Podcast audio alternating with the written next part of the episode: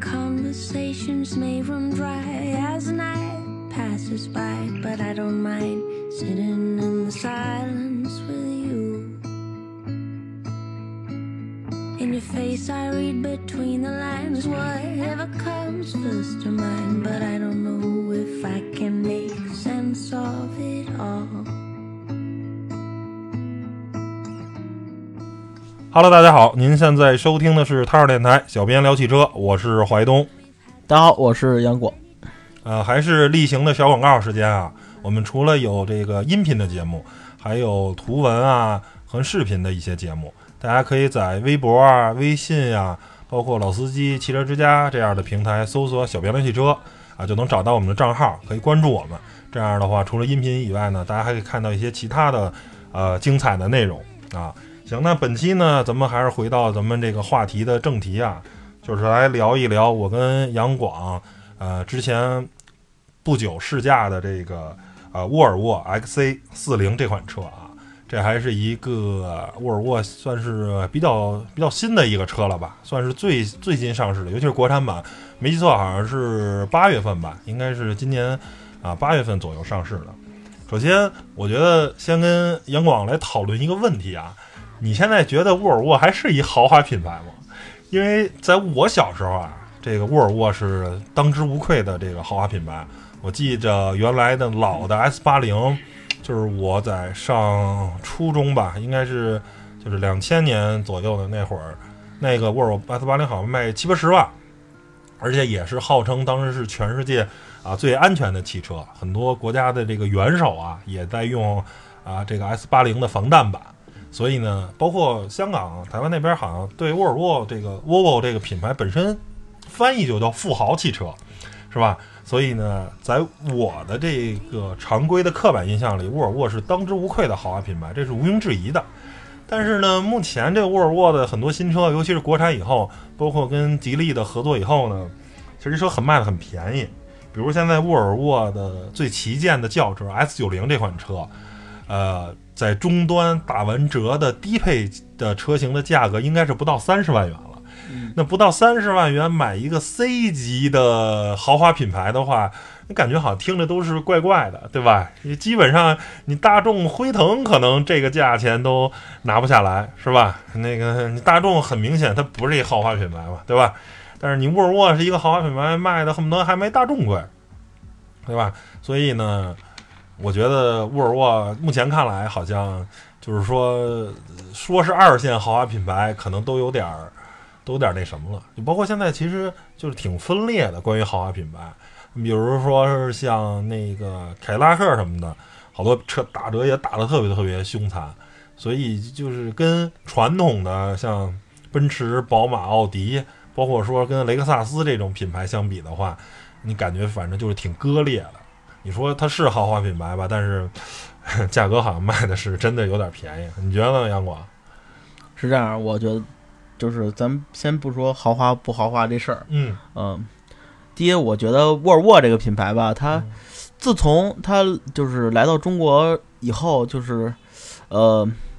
它不像咱传统意义上，就是像咱们提豪华品牌，肯定最先就是 BBA 呗，哎，对，BBA 没毛病，德系三强，它不像。BBA 他们产品线铺的那么丰富，你像比如咱拿奥迪举例，A 一啊，A 三呀，A 五，A 四，A 五，A 六，A 七，A 八，A A 九什么什么等等等等，它就是它会铺一个很长的一个产品线，所以说，比如说让你从十几万到二十几万到三十几万，甚至到百万级的豪车，就是说它可能都是在这个豪华标准，但是一点点的在叠加，肯定是比如像咱们接触到的 A 八，呃，算是最最最顶级的那款，然后咱。往下点就是 A 六，然后肯定会有一定的区别。但是我觉得沃尔沃这品牌就是，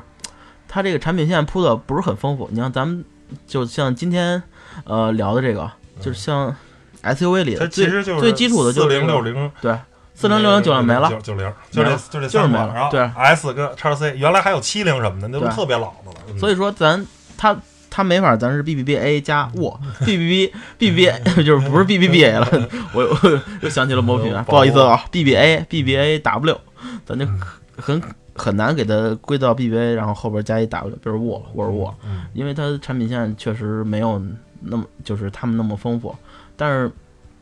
它有一点的好处是，它的产品像咱就说刚才的 S 九零，嗯。价格现在因为现在折扣原因，也就是呃买一个低配的，差不多就是办完了三十多点儿，嗯，三十多万。嗯，像这个三十三十多点儿，可能你现在买一个新三系或者一个新的新的奔 C，你只能买最低配的那款，或者说低配或者对。中中配吧，嗯你只能买一个 BBA 的 B 级车，但是在这儿呢能买一 C 级车，对就是其实买一个大一号，对嗯 S 九零以它的尺寸和它的这个定位来说应该跟奔驰 E 和五系去对等，嗯。但是呢，它的价格却卖到了跟奔驰 C 和那个宝三系的宝马三系这个价格，或者奥迪 A 四这个价格。嗯然后我觉得呢，它它正好也避开了一个竞争，就是说我直接去刚三系，或者说我直接去刚 E 奔驰 E 和五系，然后呢，我正好把我的产品做到呃性价比或者说我的尺寸非常合适，然后我呢也避免了这些竞争对手，但是我的品质呢还是虽然说没法跟奔驰、宝马比，就是他们的产品线那么丰富，嗯或者说有很技很那个成熟的那种平台，现在不是都模块化、平台化的这种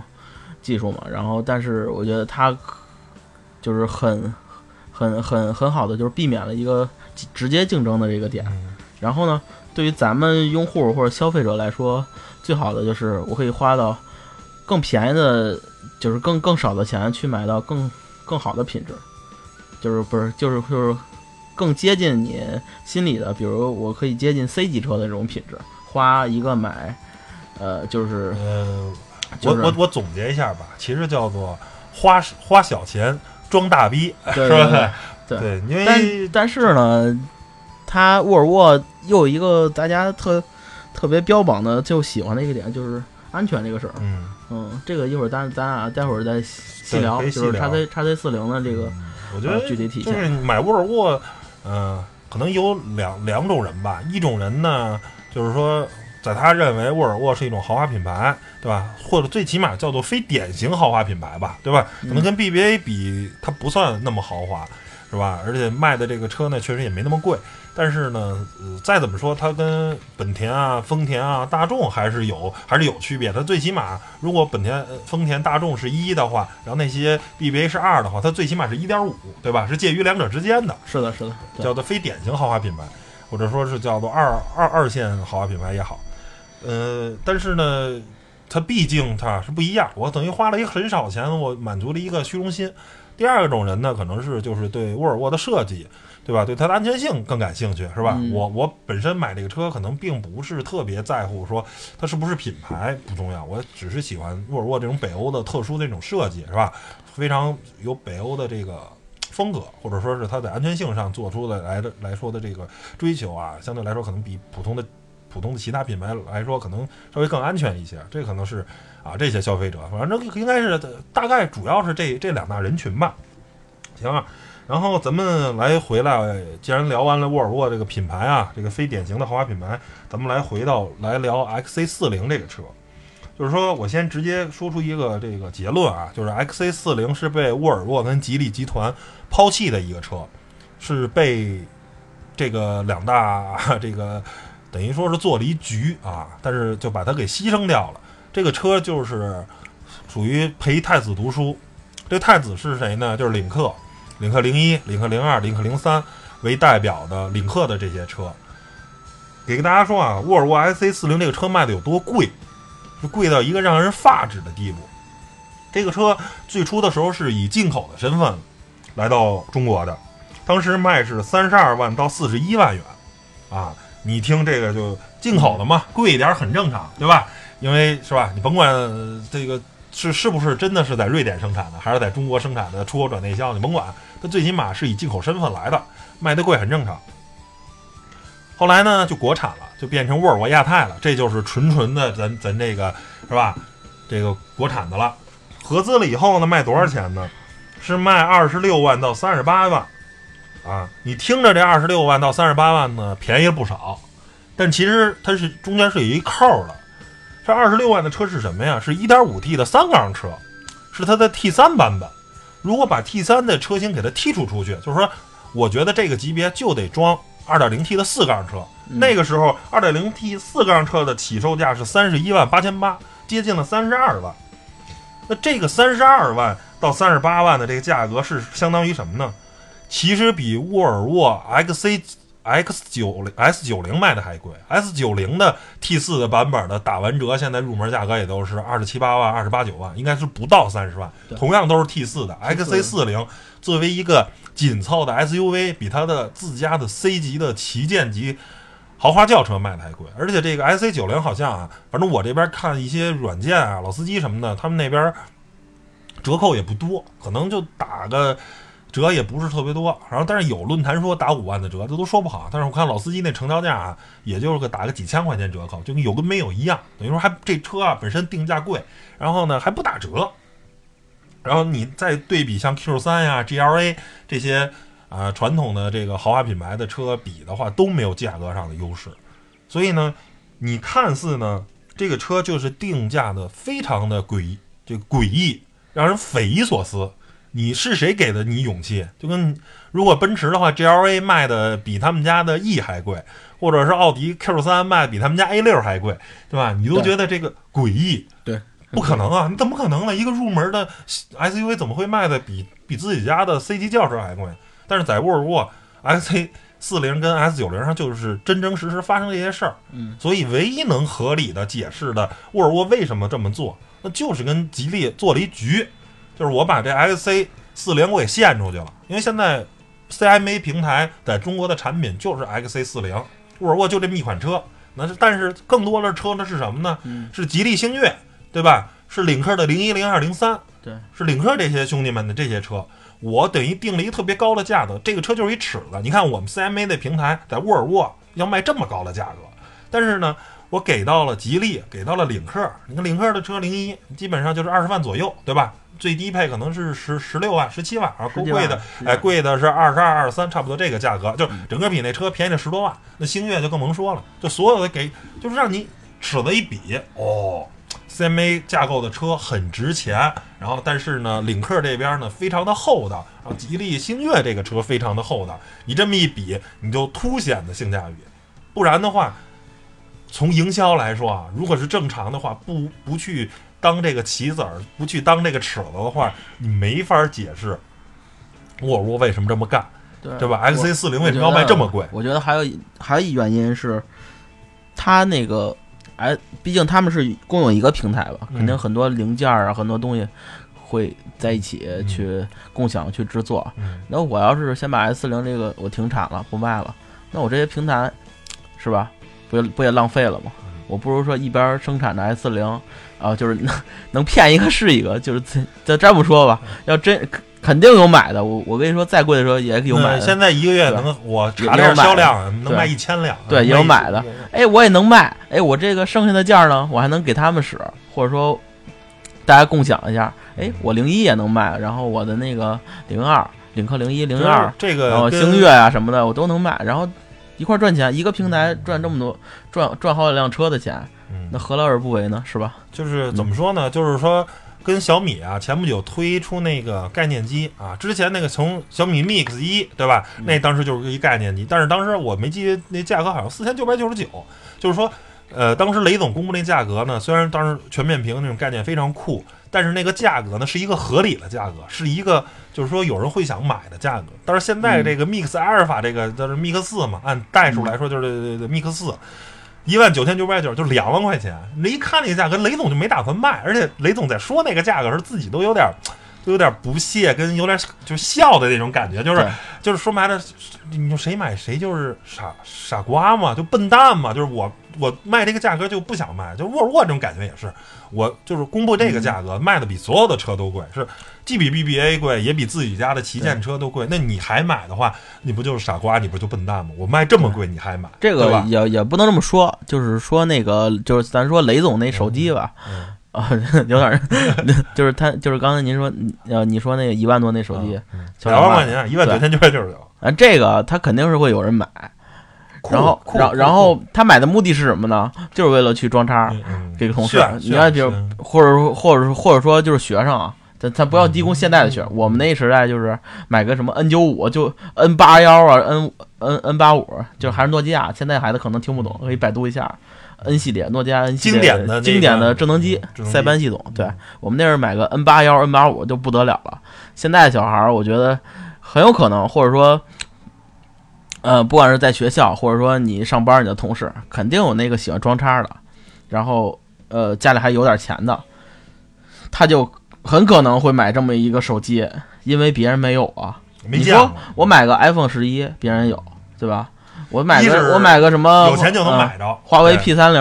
Pro 再怎么 Pro，人家也能买得起，我也有，他也有。我顶多买一个什么限量版的，颜色可能不一样，我没法装叉。这个一般有人买吗？我买一这么了，对，贵，反正我也有钱，我买一个，我给同学面前，你看看我这个，是吧？就是这种人会很多，就是说他这个车，他这个他这什么是又说车了，他这手机啊肯定会卖出去，但是肯定不是一个走量的，呃对，不极客精神嘛。对，嗯我觉得 XC 四零呢也是有，就是说，如果你真的喜欢这个设计的话，你可能会就是我选啊，领克可能啊，是对吧？太俗了，我选的这么一个。但是呢，就是说我只以产品的定价来说，嗯那那真的是就这个价格非常坑。那你嗯买的话，那就是我觉得是挺挺不值得的。那行了，咱们现在啊，抛开价格，就是说不说这个价格，只说这个级别，对吧？就是说跟 Q 嗯三也比啊，跟 GLA 啊，或者说是跟 X 一这些其他的这些同同级别的竞争对手啊，或者说是包括这个像像讴歌的 CDX 这些车的话，就是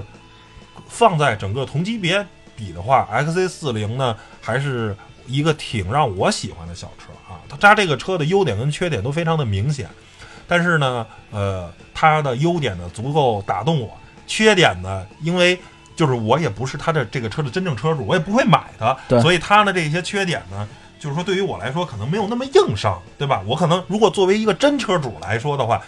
这些缺点我会考虑。但是如果只是作为一个试驾这个车，通过两三天的时间，我试驾它，我感受它，它这些缺点呢，我可以忽略不计，对吧？是这么一、这么一种东西啊。但是嗯我直接就给它答案，这个车非常不值得购买。就以目前的价格来说，这个车，除非你真的是特别喜欢这车，除此之外的话，这个车的卖这个价格是非常不值得购买的。我建议大家怎么说呢？转，如果喜欢沃尔沃、喜欢 CMA 这个平台，去看看领克，真的别别考虑这个车啊。而而且还怎么说？这个叉 T 四零啊，它也很难，就是像大家期望的时候会会降价，它降了零一跟那个 星越怎么卖？大家想想是吧？它降到二十多万，想想我加几万买叉 T 四零一个平台，就是现在这个网上也说呀，我说大家百度一下，谁也不傻，都知道一个平台，那我干嘛不买叉一四零？然后然后我我现在就是通过我们俩就是。我们哥俩那这几天试驾，就是明很明确的告诉大家，叉 T 四零开着比那个领克零一或者星越牛逼多了，毕竟毕竟是毕竟是贵的，虽然是一个我觉得，你你用多了这个词儿嗯可能不适合，就是牛牛叉啊。对多了，这让人感觉可能会强两三倍，但是可能也也没有那么邪乎啊。对好，但是就是好，就是比咱们好。呃，嗯对，但是可能没有好那么多。你说你这个让容易让人有歧义，因为说现在听节目的键盘侠非常多，你不能让人抓住把行柄行行行，我忘忘这事儿了，刚刚发生，刚来。用用词儿要严谨，行吧？嗯咱们那个呃，还是来聊聊它本身的产品啊，它还是咱们传统的外观内饰动力。首先啊，外观啊，它这个车身尺寸呢，相对来说啊，CMA 平台嘛，这个大家知道啊，这种平台化的产品就是能大能小，对吧？能伸能缩。呃，XA 四零的车身尺寸，别管是对领克零一还是它的竞争对手，都没有优势，大概是跟雷克萨斯的 UX，呃，差不多大。所以说四米四多的一个车长，其实呢，呃，相对来说呢，车算是比较小的啊，嗯属于完全没有加长，偏紧凑的那么一哎，个对，SUV，就是嗯原汁原味儿啊。其实按车身尺寸来说，可能都快偏向于小型 SUV 那个方向发展了。是但是在中国呢，因为这个豪华品牌加加半级嘛，所以肯定得搁到紧凑。但是其实可能传统的紧凑都能到四米四米六差不多吧。你要真正的像像奇骏 RV 四那种真正的紧凑级，可能都是四米六几的，四米六、四米七的，差不多这个对。它这四米四的车长是绝对不够真正的紧凑级的。对，好多那个现在好多紧凑车都跟那个咱咱说那个中型 SUV 尺寸都差不多了，对，不不停的在加大嘛，有有一点混淆，对它这是原汁原味儿的啊，对对对，没有任何的加长。是。然后呢，外观的设计呢，我只想用一个词儿来形容，就叫做灵动嗯。这个灵动可不是软文的灵动，说你什么车都敢用灵动。这个车是小车，是我个人觉得是真的非常漂亮的小车，就是属于它放在那儿，我就愿意想去开它的车，它真的是很好看。就是反而可能就是雷神之锤啊、维京之斧啊，包括什么叫做什么这这这棒棒式的这个发动机盖儿什么的，就些所有它所谓的官方宣传这些元素啊，搁在别的车上，呃，或者搁在 XC 九零上，嗯，我觉得可能是大也好啊，是什么呢？就是你感觉没有那么多精致感，嗯，而搁在 XC 四零上是非常非常漂亮的。我个人是啊很喜欢这套设计啊，我觉得这个小车就是啊漂漂亮亮的，就是就跟他找的那个代言人似的啊，就是那个林志玲嘛，对吧？嗯，就是漂漂亮亮的在那儿，我就感觉这个小车哇搁在那儿就特别漂亮，就就特别特别好看。然后呢，你你你就想想想去开它。想想去感受它这个车啊，嗯到底驾驶啊，或者说是啊乘坐啊等等这方面的这么一个，就是说我个人觉得是非常好看的。然后我们呢也给这个小车拍了一套非常漂亮的图片啊。刚才前面这个小广都说了，大家可以关注一下我们这些账号，然后去找一下这个文章。我还是挺用心的，然后呢，给他拍了一套图片，也确实能展现出这个车的啊外观上的设计美学，对吧我？们特意开了一百多公里，呃，倒也没那么多，特意为这事儿可能多开了五十公里啊，就特意去了那个不老屯天文台因为还得回来嘛。啊。对，那你要这么说，那就是是得有一百公里。你是去行，你不回来了，哥。对对对，为为了这事儿得嗯都对前后差不多多开了肯定得100 100多公里了得对多开了一百公里，然后呢还是很好看的。所以关于外观呢，呃，就是就是很好看嘛，对吧？大家去看图片儿也好看我们的图片儿或者去看网上的图片儿就行了。然后来说说内饰啊，内饰呢整体的风格呢就是还是沃尔沃一套这个，大家所谓的叫做北欧性冷淡，或者你可以叫做。呃北欧极简主义也好，对吧？你叫什么名儿这都无所谓，反正就这套内饰呢，我个人特别买单，我特别喜欢这种内饰设计，对吧？就是所谓的宜家这种风格了，啊，就是这这个这个这个我买单。包括它还有一些这个点状设计，比如说像是这个手套箱上面这个饰板啊，包括门把手后面加入一些这种点状。你要一般汽车品牌可能就在那儿加实木装饰或者是呃碳纤维饰板啊什么的，反正给你加点这个。相对来说比较俗的那个饰板，嗯，但是沃尔沃呢，这个就比较葛，用的是这种啊，虽然说也是塑料吧，但是是这种加了星状的一种点点的这种装饰，让你看起来就觉得哎特别有意思，特别有巧思。呃，这是一个。然后呢，剩下的我来说说这个缺点啊，因为这个车呢，其实在内饰方面有很多的不足的地方，它的它非常非常的漂亮非常非常的好看啊，这个是没毛病的。但是呢，其实产生的不足也不少。我觉得大家听我们节目可能都是想多听缺点啊，今天我们来说说缺点。缺点第一就是说这个挡杆的逻辑还是没变，它是个电子挡杆，跟领克零一一模一样，就是它是没有限位的，就是正常情况下在中间是 N 档，对吧？然后呢，往下拨一下是 D 档，往前推一下是 R 档，看似很完美。嗯，但是你发现呢，你这车其实啊，N 档的时候少，对吧？一般都是用 D 档跟 R 档，尤其是在挪库的时候，你从 D 变到 R 需要推两下，你从 R 变到 D 需要推两下。而一般的车如果是电子挡杆，比如像宝马的那个，它有限位的话，它可以直接一下到位的。它这个不行，你一下到不了位，你每次都得拨楞两下。特别多的情况是什么呢？比如挂 R 档，你看一般的车就往后拨楞一下，直接挂到 N 档，一脚油，嗡一踩，或者说是准备倒车了，从 D 档切到 R 档，也是往前推一下，又回 N 档了，嗡一下。这是开领克零一的时候，我就发现它这个这个电子档杆的逻辑就是这样的。是到了 S A 四零的时候还是这个逻辑，就是你你必须得去适应。然后，如果你是一个新车主的话，你刚开这个车，你非常的不适应，对吧？基本上挂空档的话，我觉得可能挂五次档，可能就得有一次出现这种问题啊啊，就是呃，没就给油没走，为什么？呀？没挂上。对对对对而它还有一个逻辑是，你挂到 D 档的话，你像一般我啊，就是怕挂不上，它嗯它可能是有时候真挂，比如到那个我从 R 档，我想挂到 D 档，嗯我去那个就是我刚倒完车，往前开吧，R 档拨一下 N 档，拨两下 D 档。但是有的时候你可能就是拨的嗯劲儿不大，可能不到 N 档，你再往下拨，它有个 M 档，知道吗？对，你忘了咱那天开我就拨拨拨，比如拨了三下，拨到 M 档，然后就给油走，哇，转速好高啊，怎么回事？然后还真不升档，哎，啊，它它它就是真不升，嗯。一直好像到挺高了，我看都已经五五千多，了这还真锁档，还真不往上对，真不往上升。然后呢，此时很尴尬，你还得往前推一下，就推到 N 档，不是推到 D 档，嗯。就特别麻烦。就是它这个一个一个逻辑下来是四个档，然后你每个都要推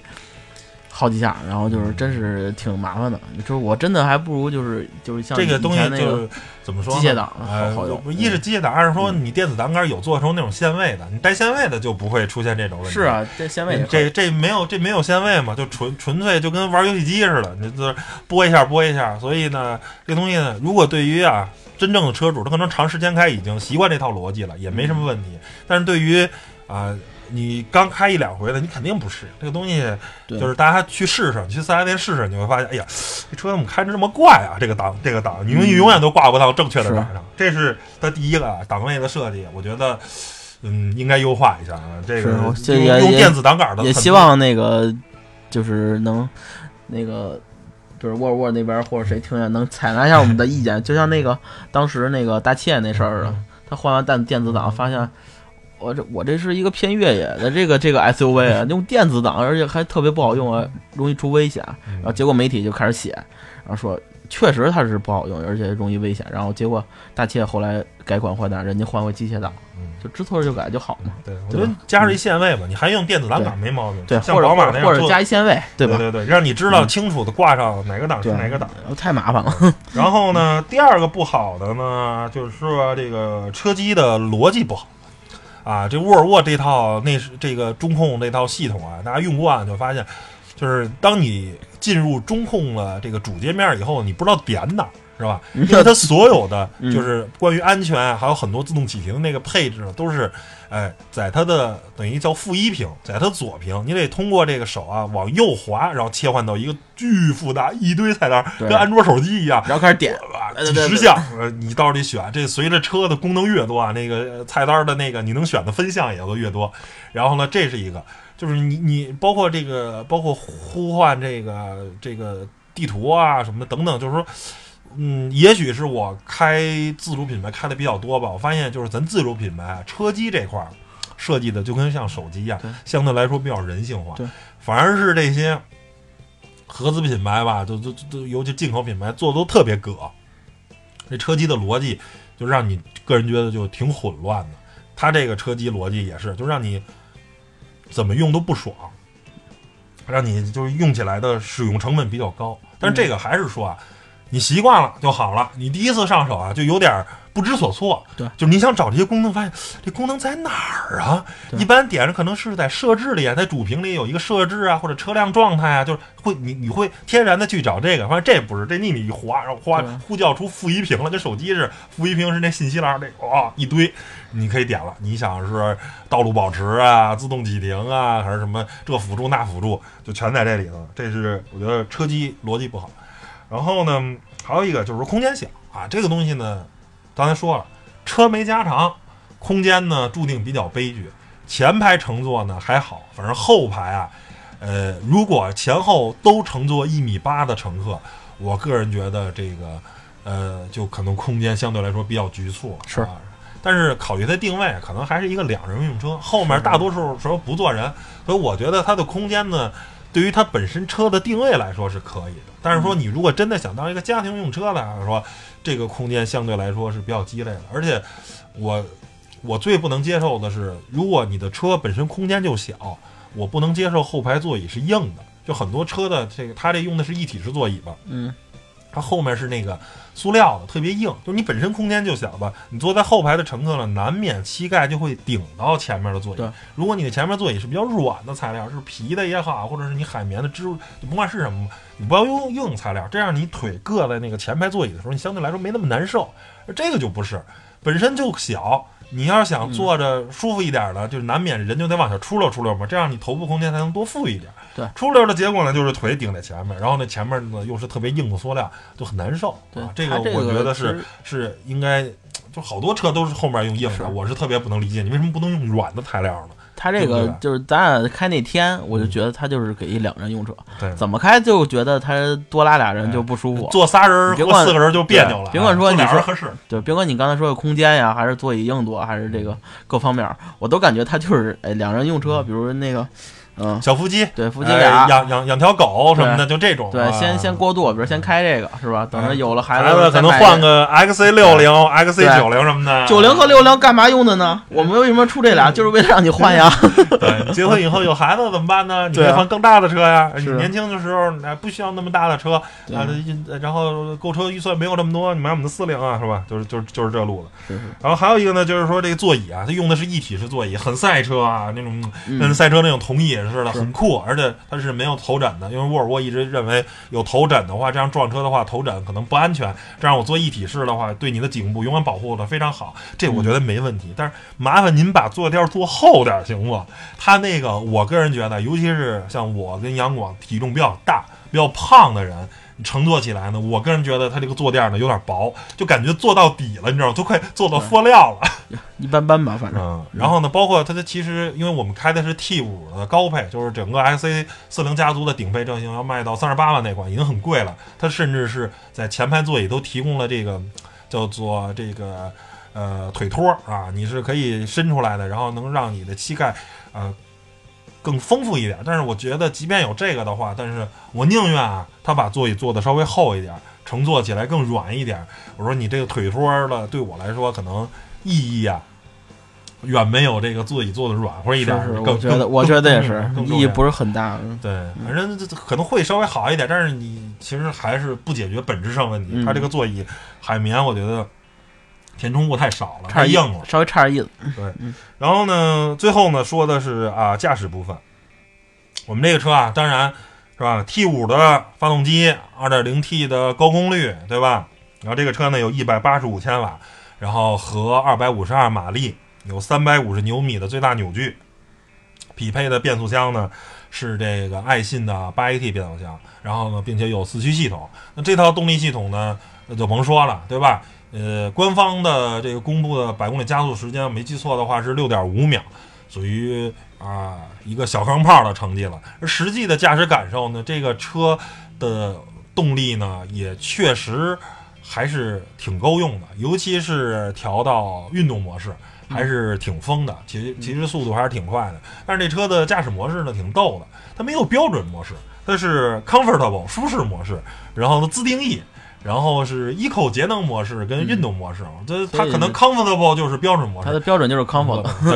然后就舒适模式，然后也也好，我觉得就省得选太多，有有那么俩能选的就。对对对，然后呢，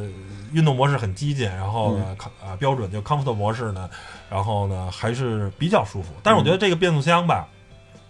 虽然是爱信的明星级变速箱，但我觉得在某些转速的时候，它还是有顿挫，它没有做到百分之百的平顺。嗯，可能就是在特定的一个时速区间跟特定的转速区间的话，嗯这个你还是能感受这个变速箱是有顿挫的。嗯就是这个车本这个变速箱本身是个明星产品，呃，在别的车搭配上的时候，可能就是我最起码在开这个这个凯迪拉克 XT 五的时候，也是这个变速箱，在那个上面的时候，这个就是匹配的是非常非常完善的，然后就就是顿挫的是很少的，然后这个在这个 XC 四零上，可能这个顿挫呢，就相对来说，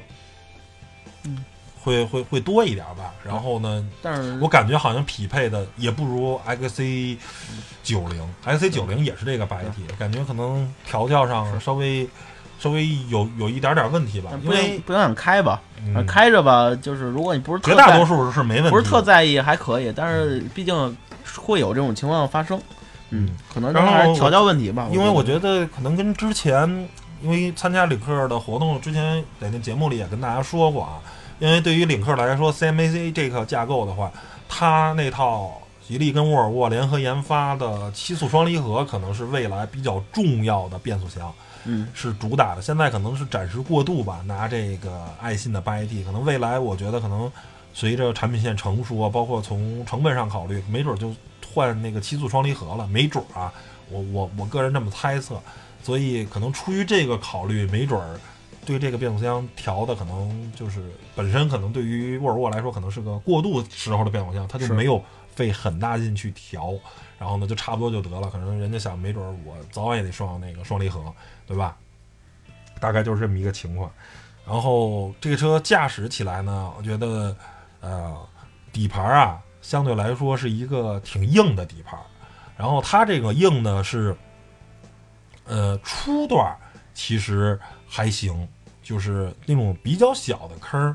啊、还是比较韧劲儿。但是这一旦大了，大到多大呢？大到减速带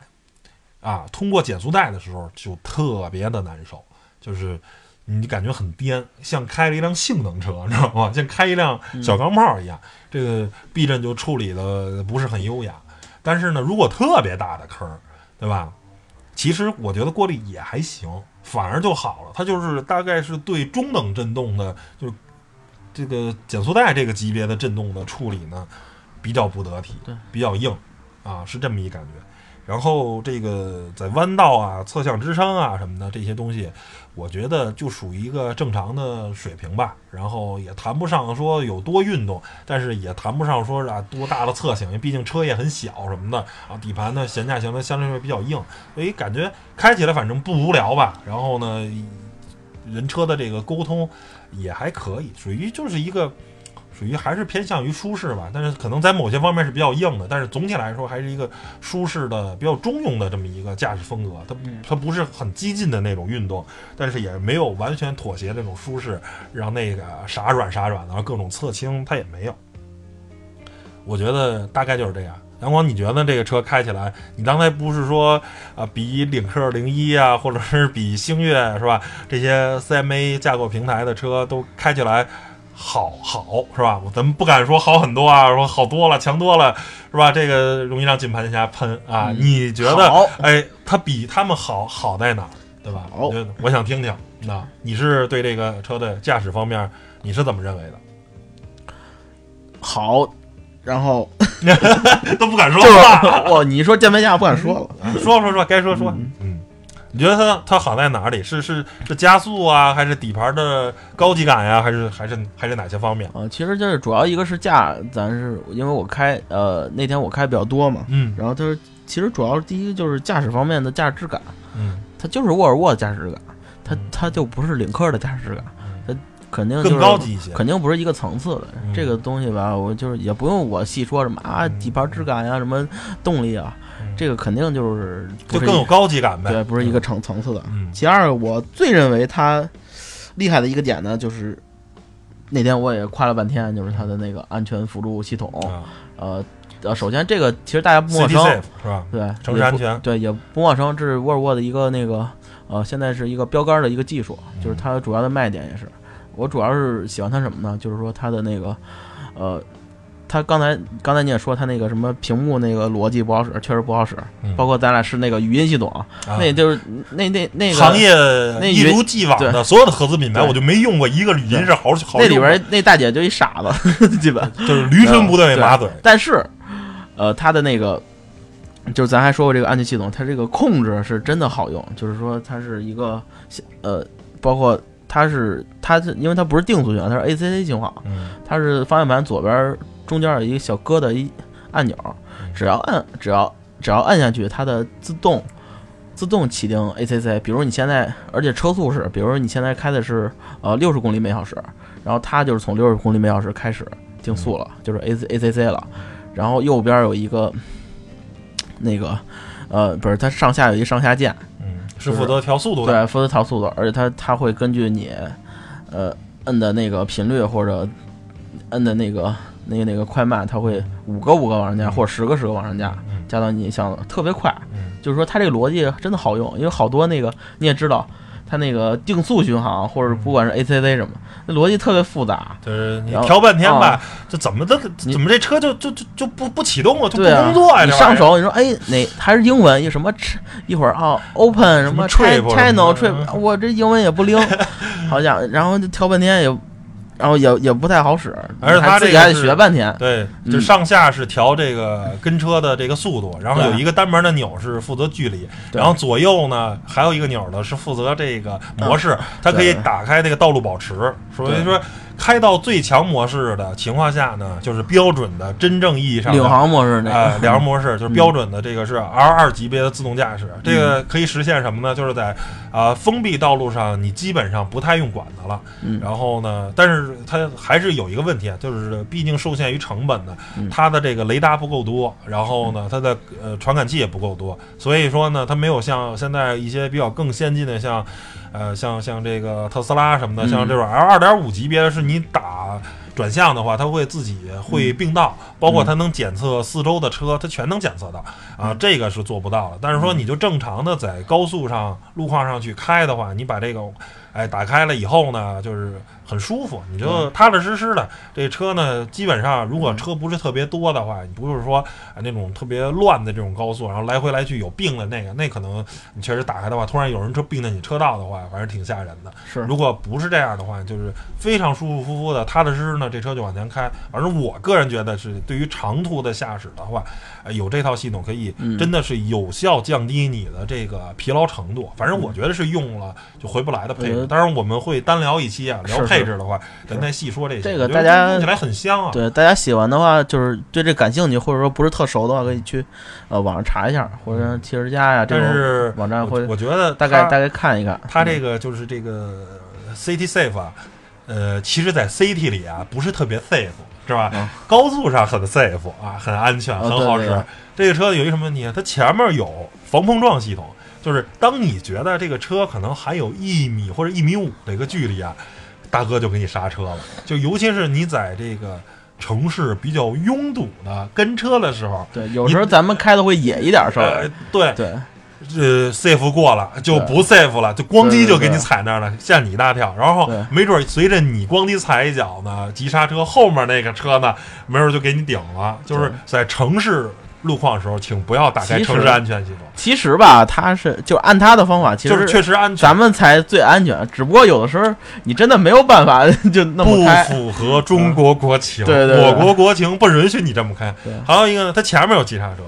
后面呢有这个倒车防碰撞。那天也是我们在这个洗车的过程中，嗯离那后面那车啊也还也还八丈远呢，我最少离一米五，咣叽一脚给踩那儿了，哇，也是吓你一跳跳。对，所以呢，就是说这个东西吧，它出于目的是为了安全，我当然咱也能理解。离远一点儿就刹车，这样呢相对来说比较安全。离近了的话，万一刹不住，就容易出交通事故，这咱可以理解。但是呢，呃，在是考虑咱中国的这种，就是说这个车辆比较拥挤啊，道路上车比较多，呃，这么神经质的系统呢，可能相对来说用起来先关上，哎，确实挺烦人。一会儿一刹，一会儿一刹，对因为出什么事儿？因为撞上了，嗯你知道吗？它而且它是咣就一脚给你跺那儿了，他还是有一个因为撞上对，他有一逻辑是，只要你比如你这次关上了吧，下次你把车锁上灭车，该该还还启动，下次启动它还启动，就是默认启动，你就得上车之前还得关上了。嗯，所以，嗯呃，做波总结吧，就是说这个车呢，优点跟缺点，它的优点是设计跟完善的这一套嗯呃自适应巡航啊，包括这套动力，最起码我们开的 T 五这个动力是非常非常强的，就是。呃，它是一个，就是你对它的优点喜欢的话，你就会爱屋及乌吧。它的这些缺点呢，呃，有作为一个可能真正的车主来说啊，使用习惯逻辑慢慢你习惯了，包括啊，可以说这些有些小 bug 啊，这些安全系统可能过过于神经质，你可以给它关上，对吧？所以呢，这个车不考虑价格来说，我觉得还是一个挺香的一款产品，我个人是喜欢的。但是呢，还是像之前节目说的，如果考虑价格啊，沃尔沃本身就是定了一个很很鸡肋、很很尺子的价格，为了来显示领克的这个超值，所以呢，我个人啊给的建议是不是很值得购买？除非您真的特别喜欢，不然的话，我觉得还是可以呃出门左转看看领克他们家的车。嗯 对，你呢？你我我我觉得啊，就是我是另外一个建议，如果大家有这个就是购买叉 C 四零这个预算的话，我我觉得可以不用出门，然后直接右转看看 S 九零啊、叉 C 六零啊，这我觉得这个更你这更近更近一些。对对对，嗯直接可能价钱差不多，然后车个儿还大，然后平台还好，人家还是 SPA 平台，还是是大平台，你这 CMA 就平台是就是停车困难点儿，有点有点长。嗯嗯，行，没毛病，没毛病，行吧？那关于本期 XC 四零的这个节目就到这儿，然后谢谢大家收听。最后呢，还是小广告啊，嗯，然后大家可以在老司机啊、汽车之家、微博、微信这些平台呢找“小编聊汽车”，就能找着我们账号。我们不光有这个音频的节目，还有图文跟视频的东西，大家可以找这账号去看一看。然后包括本期这个 XC 四零，我们也拍了特别好看的照片，嗯也有一个啊、文字图文版的试驾，然后大家可以去看一下。行吧，那本期呢节目就到这儿，谢谢大家收听，拜拜。拜拜。